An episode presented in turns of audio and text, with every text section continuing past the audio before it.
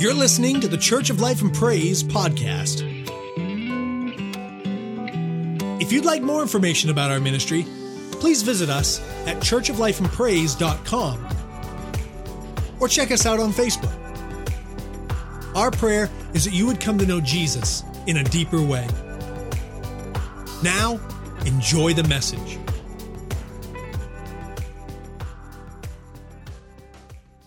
Now, I am going to speak for a while, so get your seatbelts. Amen.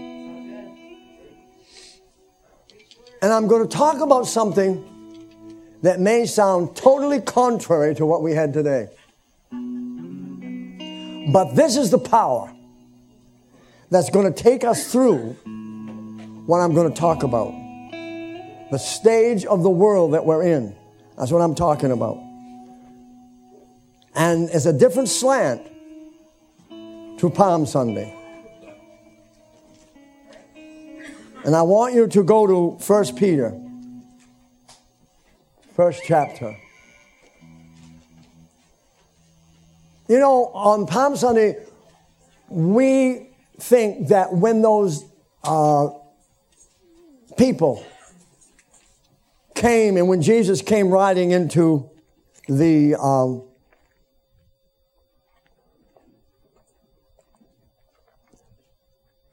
riding into Jerusalem, that they were sewing cloths and they was waving palm branches and all of that uh, to bring to bring praise to the Lord.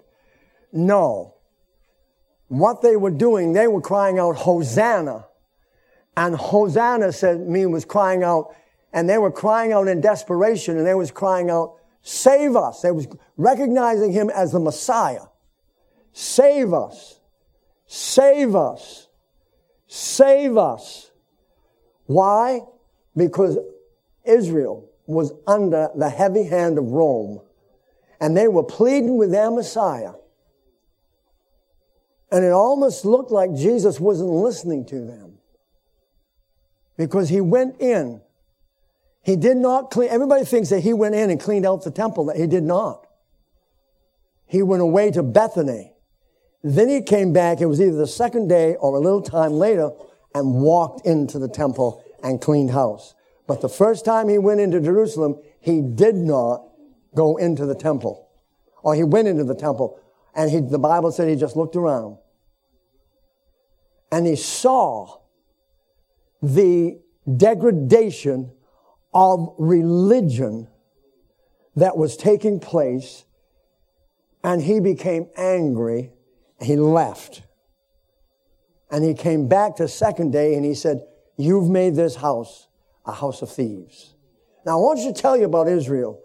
Israel was under bondage and they wanted God to save them, but they weren't serving Him. And the Bible says that the young or the children, well, when you look that word children up, it means uh, of the teenage ages. I want to say something here. Do you see what's the parallel here with what's going on in our world today? First of all, I want to read my scripture. I'm talking about a message to the chosen. 1 Peter 1, and that's all I'm going to read of that. Uh, well, I'm, I'm, okay, I'll read. 1 Peter 1. Peter, an apostle of Jesus Christ to the pil- everybody say pilgrims all the dispersion, and I've already explained this to you, in Pontus, Galatia, Cappadocia, Asia, and Bithynia. That was in the Asia Minor area. And these pilgrims were converted Gentiles and also converted Jews. Because in my reading, I found out that remember when the Holy Ghost was out, outpoured on the day of Pentecost? And great persecution came upon the church.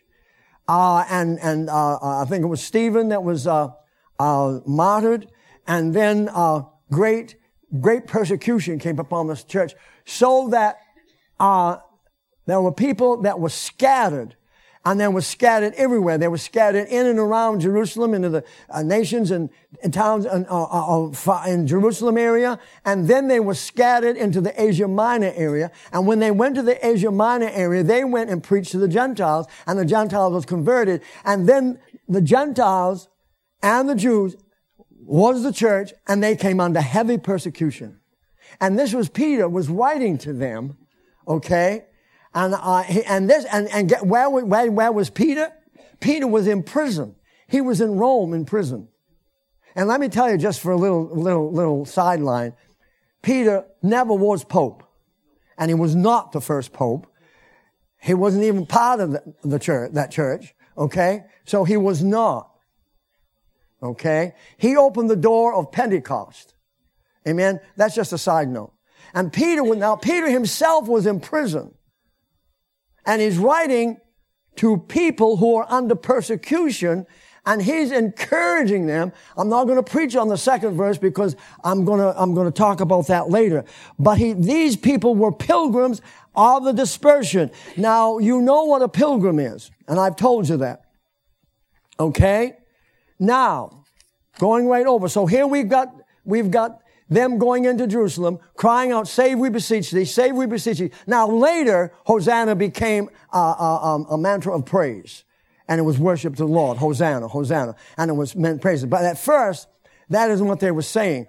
And they were not throwing down the coats and all that and, and, and crying out that he was king. They were throwing down their coats and they were throwing down palm branches because they were saying, listen, we are recognize you that you are our Messiah and you are our king. It was mainly to the Jews that were there, was crying out and, and, and shouting and, and praying to God uh, as crying out, uh, you, you, you are a Messiah. And in our word, in the Torah, in the Matthew, um, I mean, uh, um, uh, Genesis, Exodus, Leviticus, and Numbers, and Deuteronomy, they have been taught that the Messiah would come and bring deliverance. Now, they were under the heavy hand of Rome, and Rome was not kind to them. In fact, they would never accept, the Jews would never accept never accept the rulership of Rome. There was always insurrectionists. They were always rising up. And, the, and they followed them because they believed so strong that God was going to send a Messiah. God was going to send a deliverer. And so this time Jesus came and they thought, this is the one. He's been healing. People have been being converted to him, etc., etc., etc. And so and the reason why they turned on him, because the Bible said, said that Jesus would come the first time, okay, lowly and riding up on a donkey. That's why Jesus showed, rode on a donkey, because he wanted to show them this is not the time of your deliverance. That's why he went the first time in the temple and did nothing. The second time he went into the temple was when, when was depicting the fact of the second coming of Jesus Christ. And he upset everything. You have to look at these things. You just don't take them at face value. And they got mistaken. That's why in a week's time, they that were crying out, Hosanna, Hosanna, save we beseech thee, they got upset and they said, crucify him. He didn't do what he promised he was going to do. He's a fake. He was going to come. He was supposed to come and t- t- set us free. He was supposed to come and deliver us from this tyranny of Rome. And he didn't do it. And he's crucified.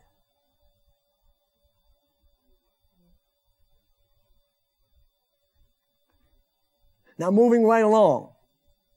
The same situation that we're in, that they were in, we're in today. The church is under persecution, whether you know it or not. And Peter said to us, we've got to understand, we also are pilgrims and sojourners, journers, temporary residents on this earth. He spoke to those people there that were, had been dispersed. And now I'm saying to you, okay, we are also tempor- temporary sojourners and we feel the pressures. How many feels the pressures of the life pressing down on you? I'm not preaching a defeater's attitude today. But I'm telling you where we are and what we've got to do to overcome the evil one. And we are overcomers. We did just today allowing the lion. You see, sometimes there has to be a demonstration of, you know, a lot of churches are afraid to let the Spirit demonstrate. People were set free today because we allowed Jesus to demonstrate.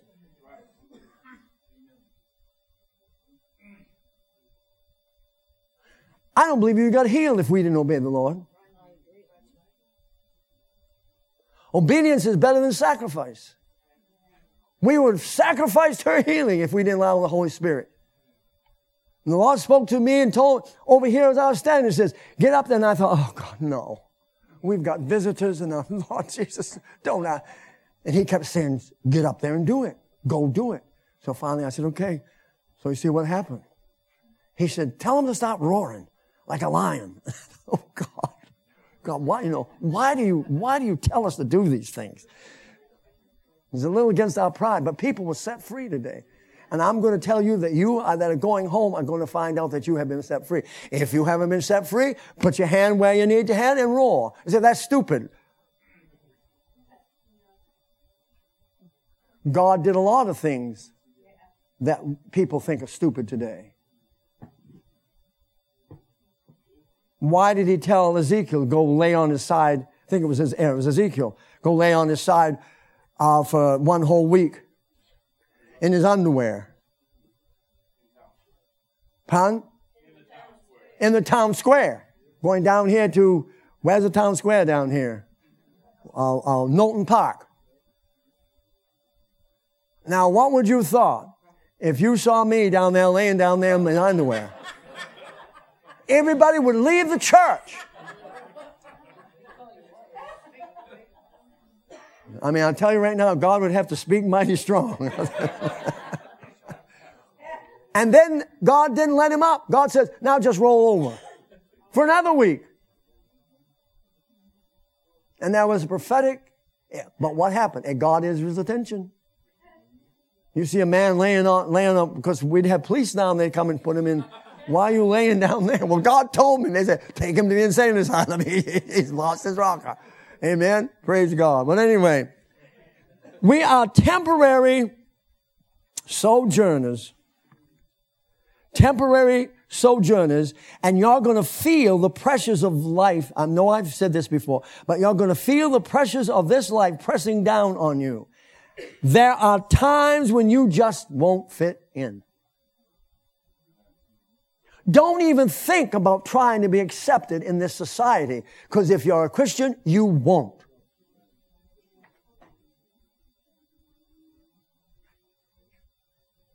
At times, there's a sense of loneliness and longing sweeps over you for the eternal home. How many of you ever thought, oh Lord, would you just come? I have. I have, oh Jesus, just, just, just come. I'm so tired. I'm so weary. I'm just tired of fighting. And that was Israel.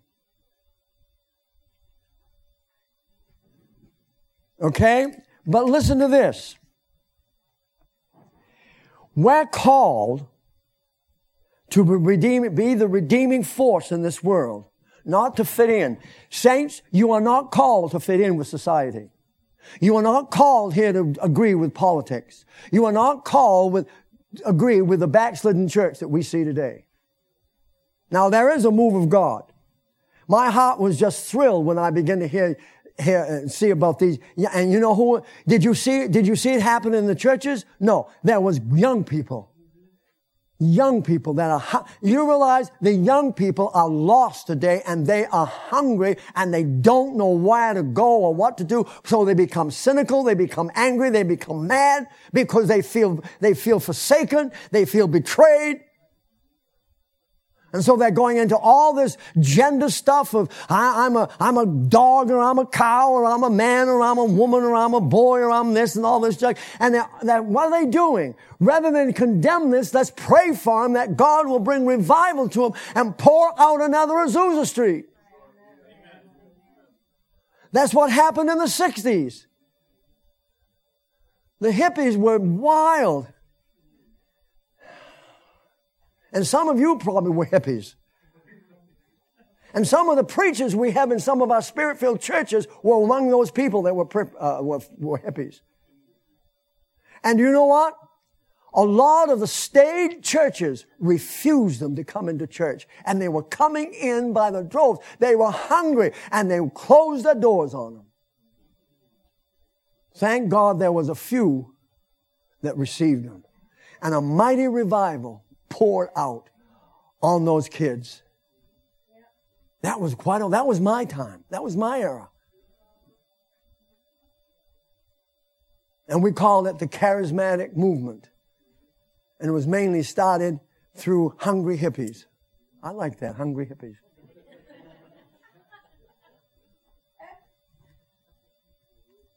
Now, He's called us to be the redeeming force in the world, and this at time will result in persecution.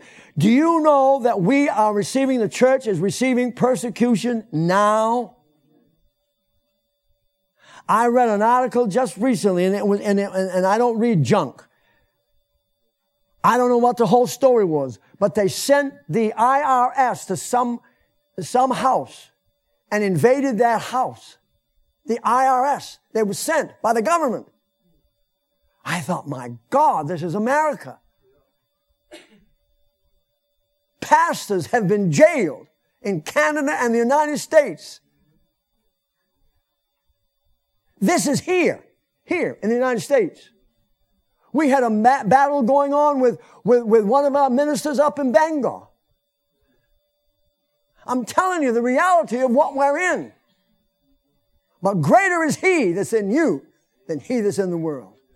And I want you to understand, the enemy will not conquer. But I want you all to understand that we're going to face hard times. And I'm not talking financially. John 16, 33. And Jesus didn't say this just to fill up a page. He said, these things I have spoken to you that in me you may have peace. John 14, 27 says, my peace I give, give unto you. Remember that scripture? Not as the world giveth. The world can't give peace because it doesn't have peace. In the world, you will have tribulation. What is tribulation? Pressures. How many ever felt, has felt lately felt the pressure? Felt pressure. If you haven't, there's something wrong with you. Okay? Stress, anguish, affliction, distress, adversity, persecution.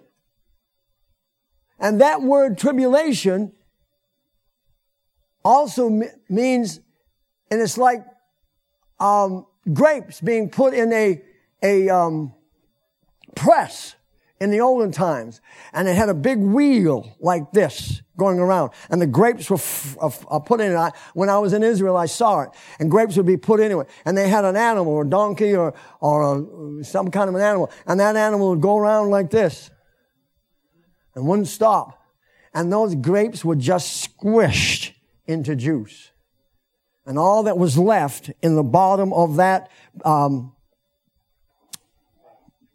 a mill, whatever, was just the the seeds and the uh, skin.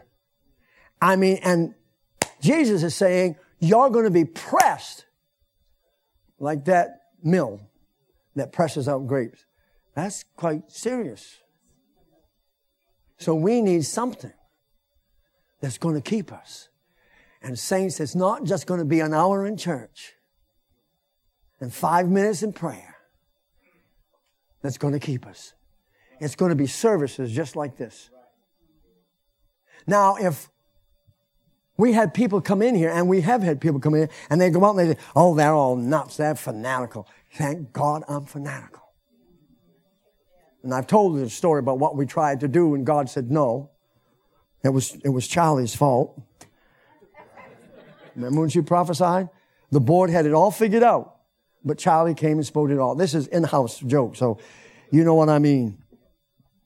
I looked at Pastor Russ. He looked at me and he said, how are you going to start? And uh, Pastor Ray was on the platform and worship team, and he looked at me and he said, what are you going to do this? And I looked at him and I said, nothing. Went up to Pastor uh, Russ. He, I said, he, and I said, well, what are we going to do? He said, nothing. He said, let it go. And I vowed never again would I try to order and dictate to God what was supposed to happen.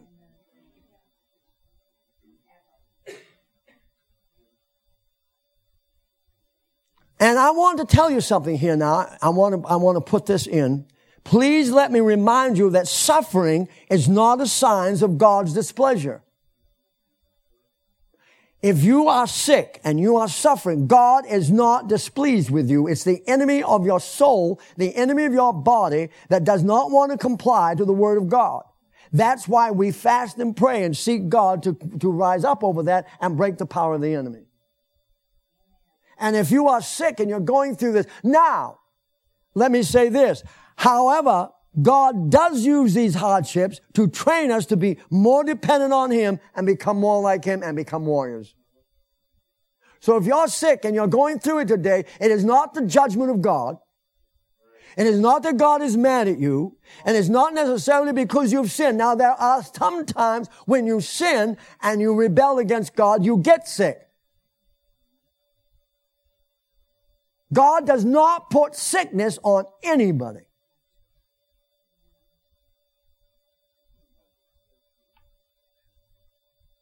Either you get sick because you've disobeyed God. In other words, you didn't do what he said, but God did not, but you became sick because you disobeyed and it was not because God was judging you or you're suffering pressure and persecution and you're working hard for the Lord. And so the devil comes along and attacks your body. How, why can he do that? Because the devil is still the God of this world. And that's what we're waiting for. The consummation. The greatest redemption that's going to happen as well when Jesus comes is the redemption of the earth. God's going to give us a new heaven and a new one wherein dwells righteousness.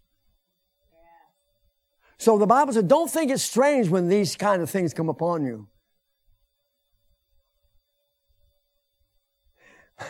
If you're going to serve God, it's going to happen. You say, Pastor, why are you preaching this? Because I want you prepared. Because when you, when the, when the enemy comes in like a flood, amen? Then I want you to realize that God is on your side and you can fight through it. And you can stand victorious. And I'm going to show you. Okay? All right.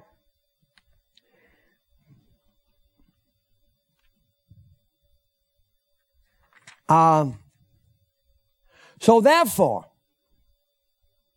live each day to do God's will regardless of your situation. Praise God in every situation you are in because you are serving a big God. Can you say amen? Now, understand this. Earthly because our earthly residence is temporary, we cannot afford to be conformed to this world and lifestyle. Becoming like the world is not going to solve your problem. And the pressure is going to be to conform. And you're going to have to stand up and say no. Our schools are pathetic.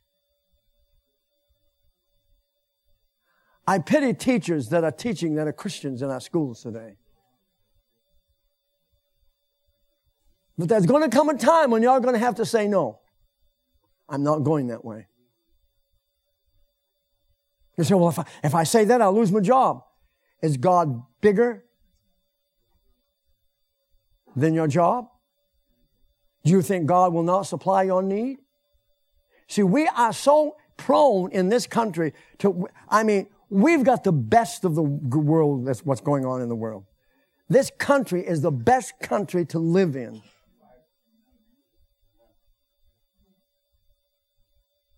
It is. We can go and do just about what we want to do. If we want to move somewhere, we can just pack up our duds make some preparation to find out a place to live, and we can move to Texas, and the government won't even touch us. Not so in some countries. We can buy anything we want to at the store. the shelves are full.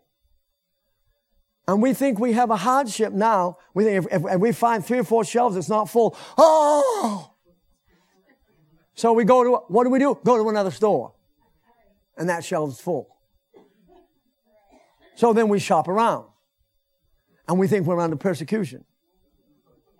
I didn't get my favorite dessert. I can't get, I always get it there. I always get it at Hannaford's. I, I don't know why I gotta go to Shaw's. oh Lord, it's so hard. I gotta get home in the car. I gotta go down another Shaw's. I gotta get out of my car and get going. Oh God, I'm so under persecution. You don't know what persecution is. Then you go three shorts, three, three aisles over and there it is. Just loaded. And you think, oh glory, God answered my prayer. Oh, come on. We've all done it and you, you know it. But we've got to understand because our earthly residence is temporary, everybody say temporary, we cannot afford to be comforted with the worldly lifestyle. Now we don't have to be antagonistical. We don't have to be mean. We don't have to be angry. We don't have to be hard to get along with. We have to ask God to give us love in every situation that we find ourselves in. And this is hard for us Americans. Isn't it? But cheer up. It's coming our way. And I'm preparing you today to be ready for when it comes because we are going, everybody's talking about revival, revival, revival. And we're going to get revival. We're going to have an outpouring of the Holy Spirit like we have never seen before. But listen to me, saints. It's not going to be without persecution. What we get the idea of revival and a move of God is God's going to straighten everything out and it's just going to be, as the saying goes, just copacetti. That means that everything's going to be just all right and we'll go back to normal where we were and we're just going to be sowing and we're just going to live. No, we're not going to get that until we get to heaven. Not going to get that until we get into the New Jerusalem. Not going to get that until we get into the thousand years. The millennium. But we are going to walk in power.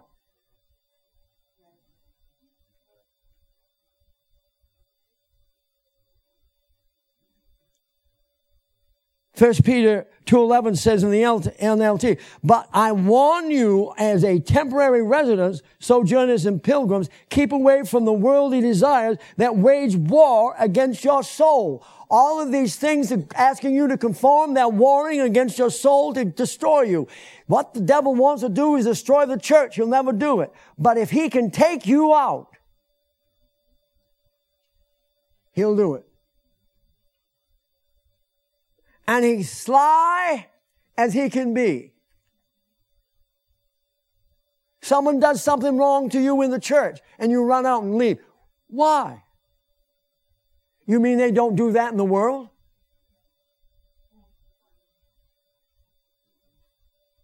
Buck up and bear it. Forgive and go on. Whether that person does or not, God will, don't worry about that person. That person will be taken care of. But make sure that you're walking right with God. Is this good teaching? I know it is.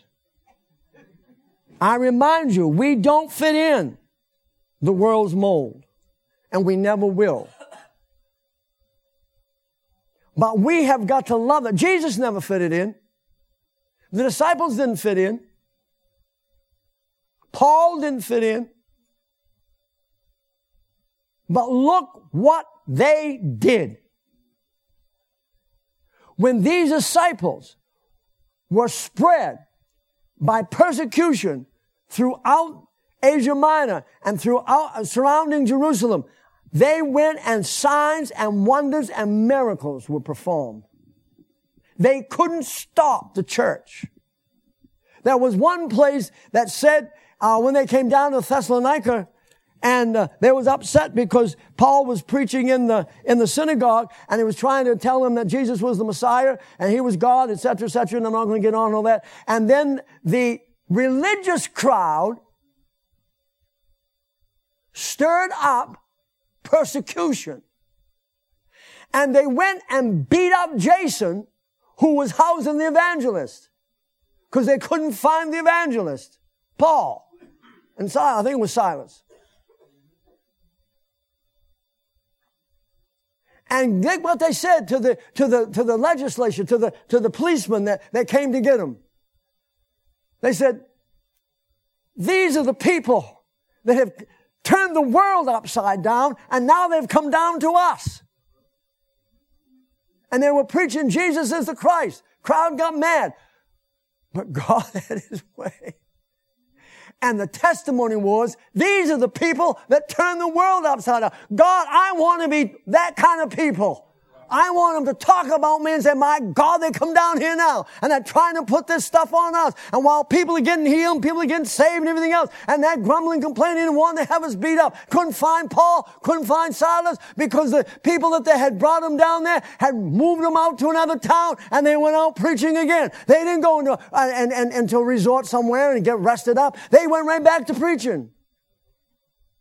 You couldn't stop this. And I'm going to tell you, saints, you are a part of something that is not going to be stopped no matter whether it's decreed from Washington or decreed from the high, high, highest mountain. It will not stop the church that's anointed, that's moving in the flowing of the Holy Spirit. And saints, we want to know and we want to be sure that we are in the Spirit of the Holy Ghost. Can you say amen? And it's no time for us to compromise anything. Don't bend, don't bow, don't burn. Be like the three Hebrew children. Be like Daniel that was thrown into the lion's den. The king didn't have any, any rest. Daniel slept like a, like a lamb. Like a log. I believe he used one of the lions as a pillow. And once in a while, a lion will look up and lick his chops and forgot what he was licking them for lapped his paws and said, uh, that, that, that's extra biblical. Can you say amen?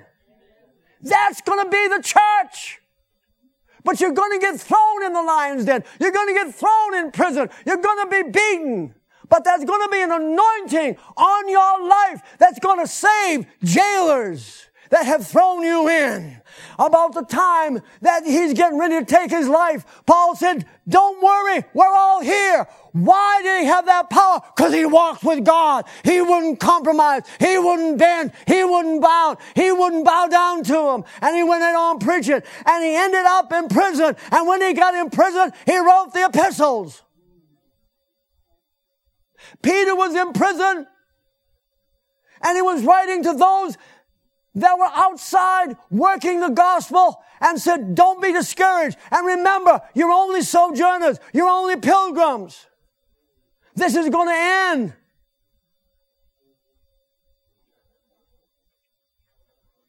Oh, I got to hurry. Amen.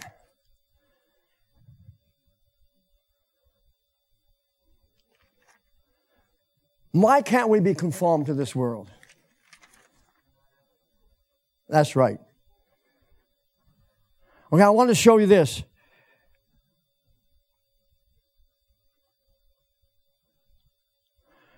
Go to um, Acts 4. Someone, and, just, I'm not going to look it up. I want you to read it for me. Uh, if you've got a, King, a New King James Version, because that's what I'm using. I, I'm not saying that that's the best translation. I'm just saying it's the translation I'm using in these notes. Acts 4, read the 23rd verse. Who's got the mic so that you can all can get it on the Got New King. Oh, I got to stop. But I'll stop when I get through. I guess I don't know. If I keep on preaching you and you want to go, just go. What?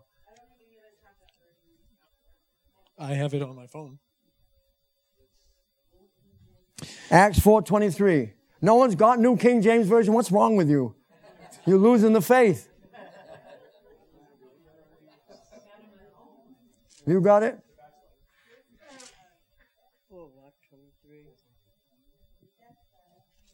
Beth's got it. Get it? Uh, who's got it? Beth got it. And being let go, they went to their own companions and reported all that the chief priests and the elders had said to them. Now, what happened? They healed the lame man. You know what's going to happen to us? We're going to do signs, wonders, and miracles, and we're going to get in trouble for it because it's not going to come. I'm telling you, saints, let's wake up and smell the, the, the, the, the roses. Let's wake up. We are not loved. I'm not talking about this church. I'm talking about Christianity is not loved all over the world. There's a, oh goody, here comes a Christian. They're going to start a church. If you think Christians are loved by the hierarchy, you are not thinking straight. How many where you work and say, Oh, I just love to hear about Jesus. Talk to me about it. If you are one of those that that happens to, you are an exception.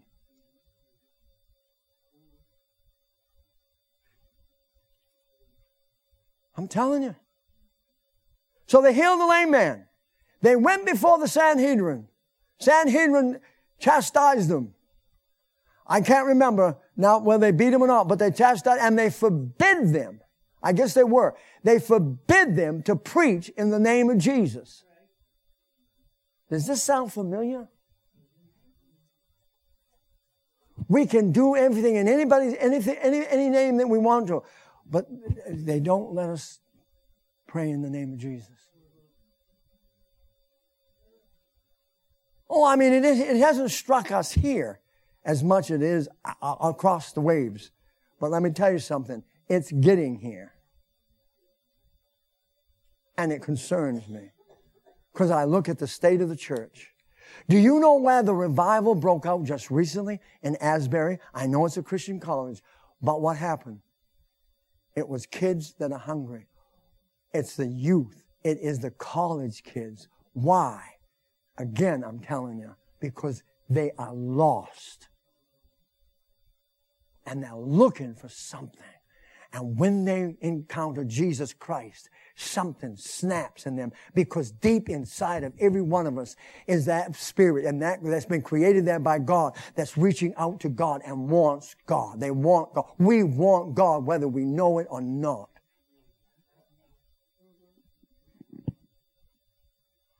And given a good chance, getting into a spirit-filled church like this, getting into a spirit moving, and all of a sudden, pretty soon, that person that doesn't know Jesus Christ, they begin to soften up, and they begin to cry out, and they begin to cry, and they say, my God, I don't know what this is, but I know it's something. It's something down inside of me that's telling me it's good. And some people have even gotten up and walked out, and they've left because they didn't understand what was going on. All crazy. But that next week they were back again. And they told us after they got converted that there was something, there was something. We didn't understand it. We thought it was all crazy, but we couldn't get away from it. And this one lady that did it, she'd worked all over the city trying to find a place to go. And I'm not saying, now don't get me wrong, I'm not saying we're the only ones that got the gospel, because we aren't. All right? Understand that? Now let me, let me, let me look at this. Let me read, uh, uh, I want to read this. Oh, oh, no, no, go, go to the 29th verse. What did they do? They were, they went where?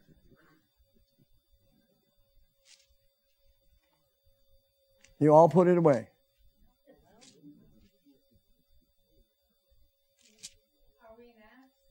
We're in Acts 4, 23, haven't left. And now the Lord looked on their threats and granted them servants, and with all boldness they may speak your word. They spoke God's word. I didn't hear that. Let me get it. Maybe I got it wrong. Do you want me to read it? Yes. Now, Acts- Lord, look on their threats. Okay, now, what did the people do? What did those disciples do? And what did the people do when Peter went back and John, I think, went back and reported what happened to him? And what they pray? Yeah, but what they just what was they just saying? I just, they just read it. What they say? Look at their threats, Lord. And then what? Read.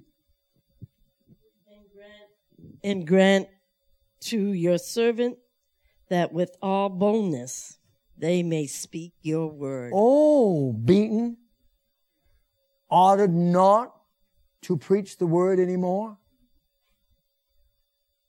They went back to their own company. Honey, I want to tell you something. This day and age, you want to get into a company that believes in the move of the Spirit if you want to have any life, and if you want to have sal- you want to you want to have any any strength and support.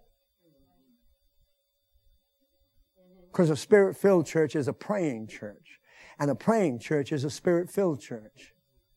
My God, if it's dead and quiet and and all bound up in ritual, find a church that's wild and you'll see things are happening. They'll be sending out missionaries to foreign lands. They'll be praying and people will get healing. oh, yeah. Okay, read on. 29 to 31. By stretching out your hand to heal, and the signs and wonders may be done through the name of your holy servant Jesus. And when they had prayed, the place where they were assembled together was shaken. And they were all filled with the Holy Spirit, and they spoke the word of God with boldness. So, what did they do? So, what is it that's going to keep us as a church and as a people? Praying. Praying. Learn how to pray. Now, I, I want to, I want you to write down this and I'm not going to get into it, but I want you to write down these two scriptures and I want you to go home and read them. 1 Timothy 4, 1 and 2. This is what's coming. We're in the last days. 1 Timothy 4, 1 and 2. But I'm going to tell you, because time is going, I'm going to tell you what's going to happen. And then the next one is 2 Timothy 3, 1 through 7, through to 16. The first one is 1 Timothy 4, 1 and 2. Second one is 2 Timothy 3, 1 through 7, 12, 14 and 6, 4, I mean, goes on to the 16th verse. Now, I, I want to tell you right now, read these and you are reading what's taking place in the world today. This is now, not future. All right. And I want, I do want to read this and then this is what uh, prophet T.W. Barnes said. The enemy is never going to give up trying to take you down. You can't wait until you win every victory to start enjoying your life. You've got to enjoy the battle even when you don't have the victory. Then he's made the statement, when you make it to heaven and you hear the pearly gates click behind you, listen carefully because you're going to hear the striking of arrows as they bounce off the pearly gates before your enemy will not, never, be, uh, because your enemy will never stop attacking you until you cross to the other side. Can you say amen?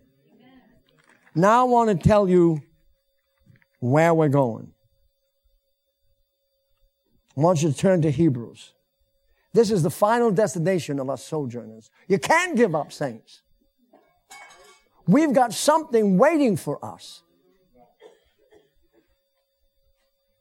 Look at this. This is what God was saying to, the, to, the, those that are receiving the, this letter from, from uh, the Hebrews. And this is what Paul was telling them. Take this and go home and read this and realize where we're coming to and what we're coming to. All right? 22nd verse. This is, I'm reading from the NLT. You have come to Mount Zion, to the city of the living God. This is our destination. The heavenly city, Jerusalem. This is God's eternal dwelling place, heaven. That's where we're coming to. And countless thousands of angels in joyful assembly. These are the ministering attendants around God's throne and that minister to mankind in the earth at God's bidding. This is what you're coming to. This is what's going to happen when you, when you, when you pray and you seek God and you won't give up and you won't conform and you won't bow down and you won't bend. You're coming to Mount Zion. This is your destination. This is where you're going. If you're saved and washed in the blood of Jesus Christ, this is your destiny. Are you going to give it up? Are we going to keep fighting? And let me tell you something. We haven't got to have and wait for the manifestation of God then. We can have the manifestation of the power of God and manifestation of heaven now. What do you think this is that you felt right here? This was a manifestation of heaven.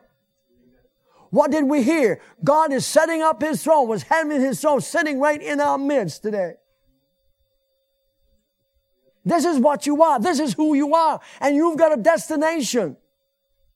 And what, and who are you as a church? You are the representation of Christ. You are Christ's body. You are the church. You are the body of Christ, anointed as Christ was anointed, moved upon as moved God, uh, as Christ was moved upon. And at the day of Pentecost, He transferred it to the church of Jesus Christ, and we move and act and walk like Christ in every aspect of His living.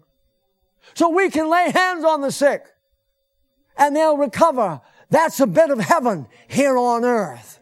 We can cast out demons. that's the bit of heaven that's right here on earth. What was the Lord's prayer? Y'all will be done. At what? In earth. As what? That can be twofold. You can, the Spirit, you can have the victory and power in this earth and also His will being done on earth and in the midst of all the persecution. Let me tell you something. The disciples did not have it nice. The governments did not, was not good to them. They didn't change the governments. They didn't change nothing. They just went out and preached the gospel and they suffered persecution. They were killed. They were stoned. Read uh, uh, chapter 11 of Hebrews. But the church prevailed. Here we are in 2023 and the church is still here. And all of those governments and some of them have gone and forgotten. We have a legacy that has been passed down to us by some of those people in the Word of God and some of our forefathers. We have a big heritage. Some of the saints that prayed and persevered, gave up sleep, didn't have any money, got on the trains by faith when God spoke to go, even before they had airplanes. Got on boats, traveled for months to get across to a mission field. When they got there, some places they never even seen a white man. But when they stepped on the shore, the power of God moved upon them and they formed a church and an organization and a movement. And the gospel came to that country. That's what we've got. That's what we are. We are a little bit of heaven on earth. We just don't pray that prayer. Let your will come as and, and be in heaven on earth as it is in heaven. That's a matter of fact. It can happen. We can pray heaven down. And we are carriers of heaven. But y'all gonna, we're gonna be persecuted. Read on. Okay, 23. You have, listen to this. This is beautiful. You have come to the assembly of God's firstborn. Everybody say, say firstborn. Children whose names are written in heaven. That great assembly of believers, the church, the redeemed through the New Testament secured by the cross.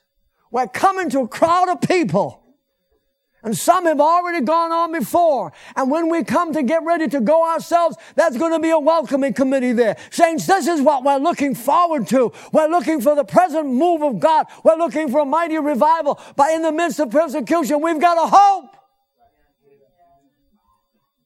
Keep your eyes on the sky and walk through this earth treading up scorpions and demons and devils, taking this place, taking it for God, never giving up, never giving in. Because we've got a promise coming down the dusty road. Can you say amen? You have come to, um, You have come to God himself, who is the judge of all things, the supreme God, who is ever present in the great assembly. He's ever present in the church, who is the vindicator of his people and has admitted them to the rights of heaven. Those who have already died have now been made perfect by the sacrifice of Jesus Christ. The one who uh, mediated forgiveness through the shedding of uh, the shedding of his of his that cries out that price for sins has been paid for by the new covenant. And then I want you to write this down.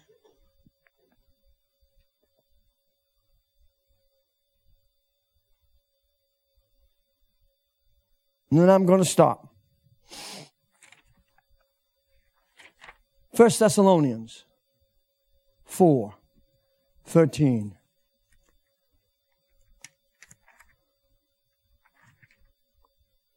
We preach this at funerals, but we can preach this here because this is what the promise we've got. Did you get anything out of this? This is your hope. What happened today when you got healed. Heaven touched you. When you get slain in the Spirit, heaven touched you. When we allow the Holy Spirit to move in our services, we are allowing heaven to have its way. Heaven comes down to earth. Every time we get in the Spirit, heaven comes down to earth. The same thing's going on in heaven. And we are bearers of the heavenly characteristics of the glory world. The Bible said he inhabits the praises of people. He sets up a throne. I want to read this and I'll, I, I will stop. All right. 1 Thessalonians 4, 13 and 18. But I do not want you to be ignorant. This is Paul talking. Brethren, and I put sisters, concerning those who have fallen asleep, lest you sorrow at the, at others as others who have no hope. And that's the fallen asleep means those that died before us in the faith. 14. For if we believe that Jesus died and rose again, even so God will bring with him those who died in Jesus. 15.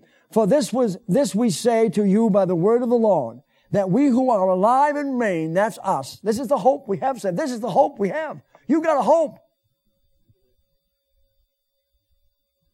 If you should go out here and drop dead tomorrow, you'd be in heaven. That's your hope. That's guaranteed to you by the blood of Jesus Christ and the power of the Holy Spirit. What do you think is going to convey your life into heaven? It's by the power of the Holy Spirit. We're going to be raptured by the power of the Holy Spirit.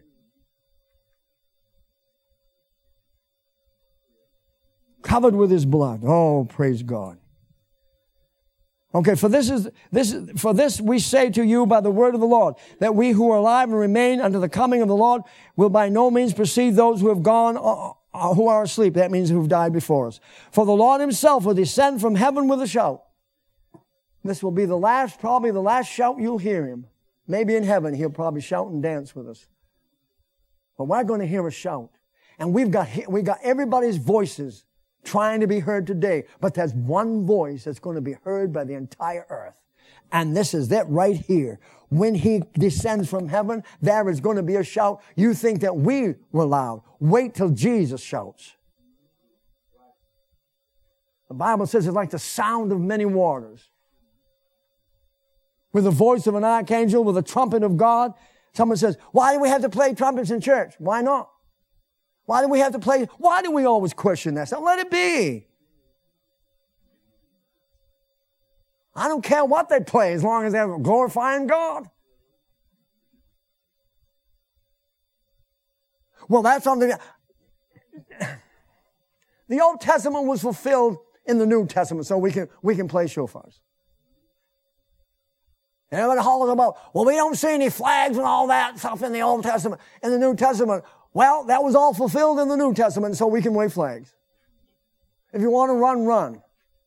If you want to beat bongo drums, beat bongo drums. Do anything as long as you're doing it under the glory of God. Play tambourines.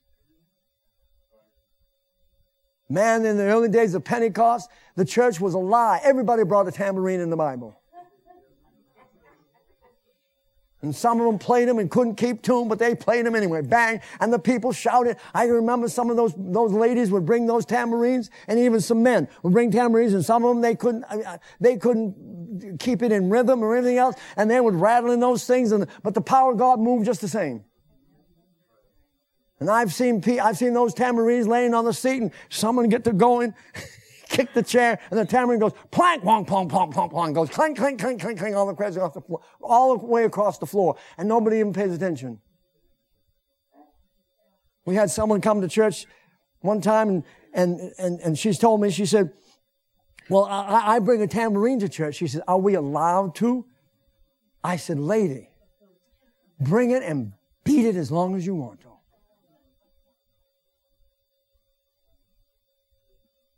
Why do we get so caught up in things? Let the Spirit move. Because let me tell you something. When you get to heaven, it's going to be loud and it's going to be wild.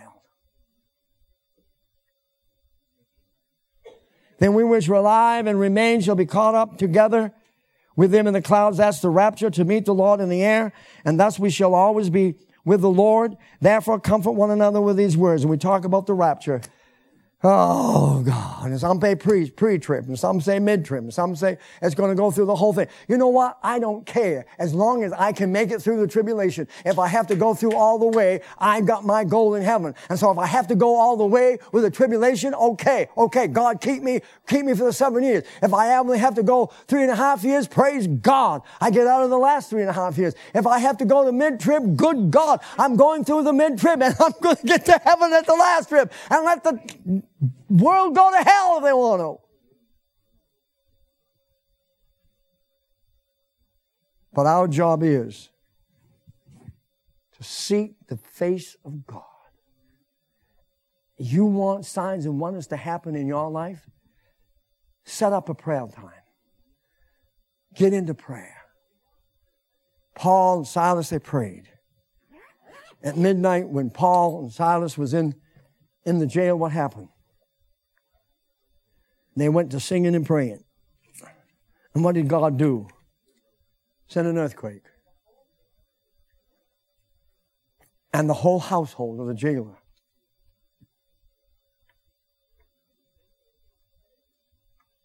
Well, how long did I preach? My wife timed it. Did you say this is enough to stop? Oh, okay. I did that one time, and I said, "Oh, I got so much more." I said, "I said, uh, I said, it was in the old church, and I said, oh, I preached for you know." And I said, "Who wants me to stop?" And this hand shot up, and I looked. Not one hand went up, but this one woman. And I looked, and I lost all my anointing. I said, well, I said, I might as well quit. I said, I saw her hand in the back, wants me to quit. So I said, I'm going to quit. She came up to me after, she says, oh, Brother oh, Pastor. She says, Pastor she says, I misunderstood you. She said, I thought you said that I could just, I, for you just to go on, on more. She said, just go more. I'm so sorry. I said, well, I'll forgive you this time. but I was joking with her. Amen. How many's got a hope? I had this on my heart. God gave it to me and you wouldn't let me preach. How long you haven't let me preach, so I made up for it today. And I don't think I'm going to get, well, I don't think, well, no, next Sunday's Easter. So I'll have to make it short next Sunday because we got visitors. No, I don't know. But anyway, how many have been blessed today? How many are going to go away rejoicing in the Lord? How many are going away determined that you're going to serve God? Amen. Praise the Lord. Stand. I didn't even have to say that twice. I saw one or two just jump to their feet. We're glad for all of our visitors. Take this with you. Read those scriptures that I signed. Be in prayer. Don't forget now, Monday, Tuesday, Wednesday, Thursday, we're going to be here at 7 o'clock. Okay, praying and seeking the face of God for at least an hour. All right. And it might not be an hour if God gets moving. But we just won't care. Amen. And there's not going to be any preaching, so aren't you glad? Amen. Praise God. Oh, God is good. Lift your hands up and just love Him. Thank you for coming today. Praise God. Thank you for being used in the Spirit. I love it when people are used in the Spirit, moved and touched lives. Whew. We got a great hope. We have a great hope. We have the world isn't promising much, but let me tell you, we've got a church. I'm not just talking about CLP. We've got a church that we're a part of. There's a body of Christ across this world that's not giving in, that's persevering. And there's going to be a group of people that's going to go out of this earth that's going to shock the game gamesayers. There's going to be a good half of the population or more that's going to leave this earth. Think about that. There's going to be a great gathering. And I'm determined I'm going to be a part of it. How about you? Amen. Lift your hands up one more time and just love Him in the name of Jesus. Praise. Just tell Him, I'm going to be ready. God, make me ready. Make me pliable. Let me be uh, like you. Let me walk in compassion. Let me walk in love. Let me walk in power. Let me walk in your anointing. Because I want to see people healed. I want to see people set free. I want to see the power of God. Boom, and going through my life. Hallelujah. Praise God. Well, Mac, I mean, Foy, come up and pray us out of here. It's going to be, we're not going to hear him for a while. Thank goodness. I mean, praise God. I mean,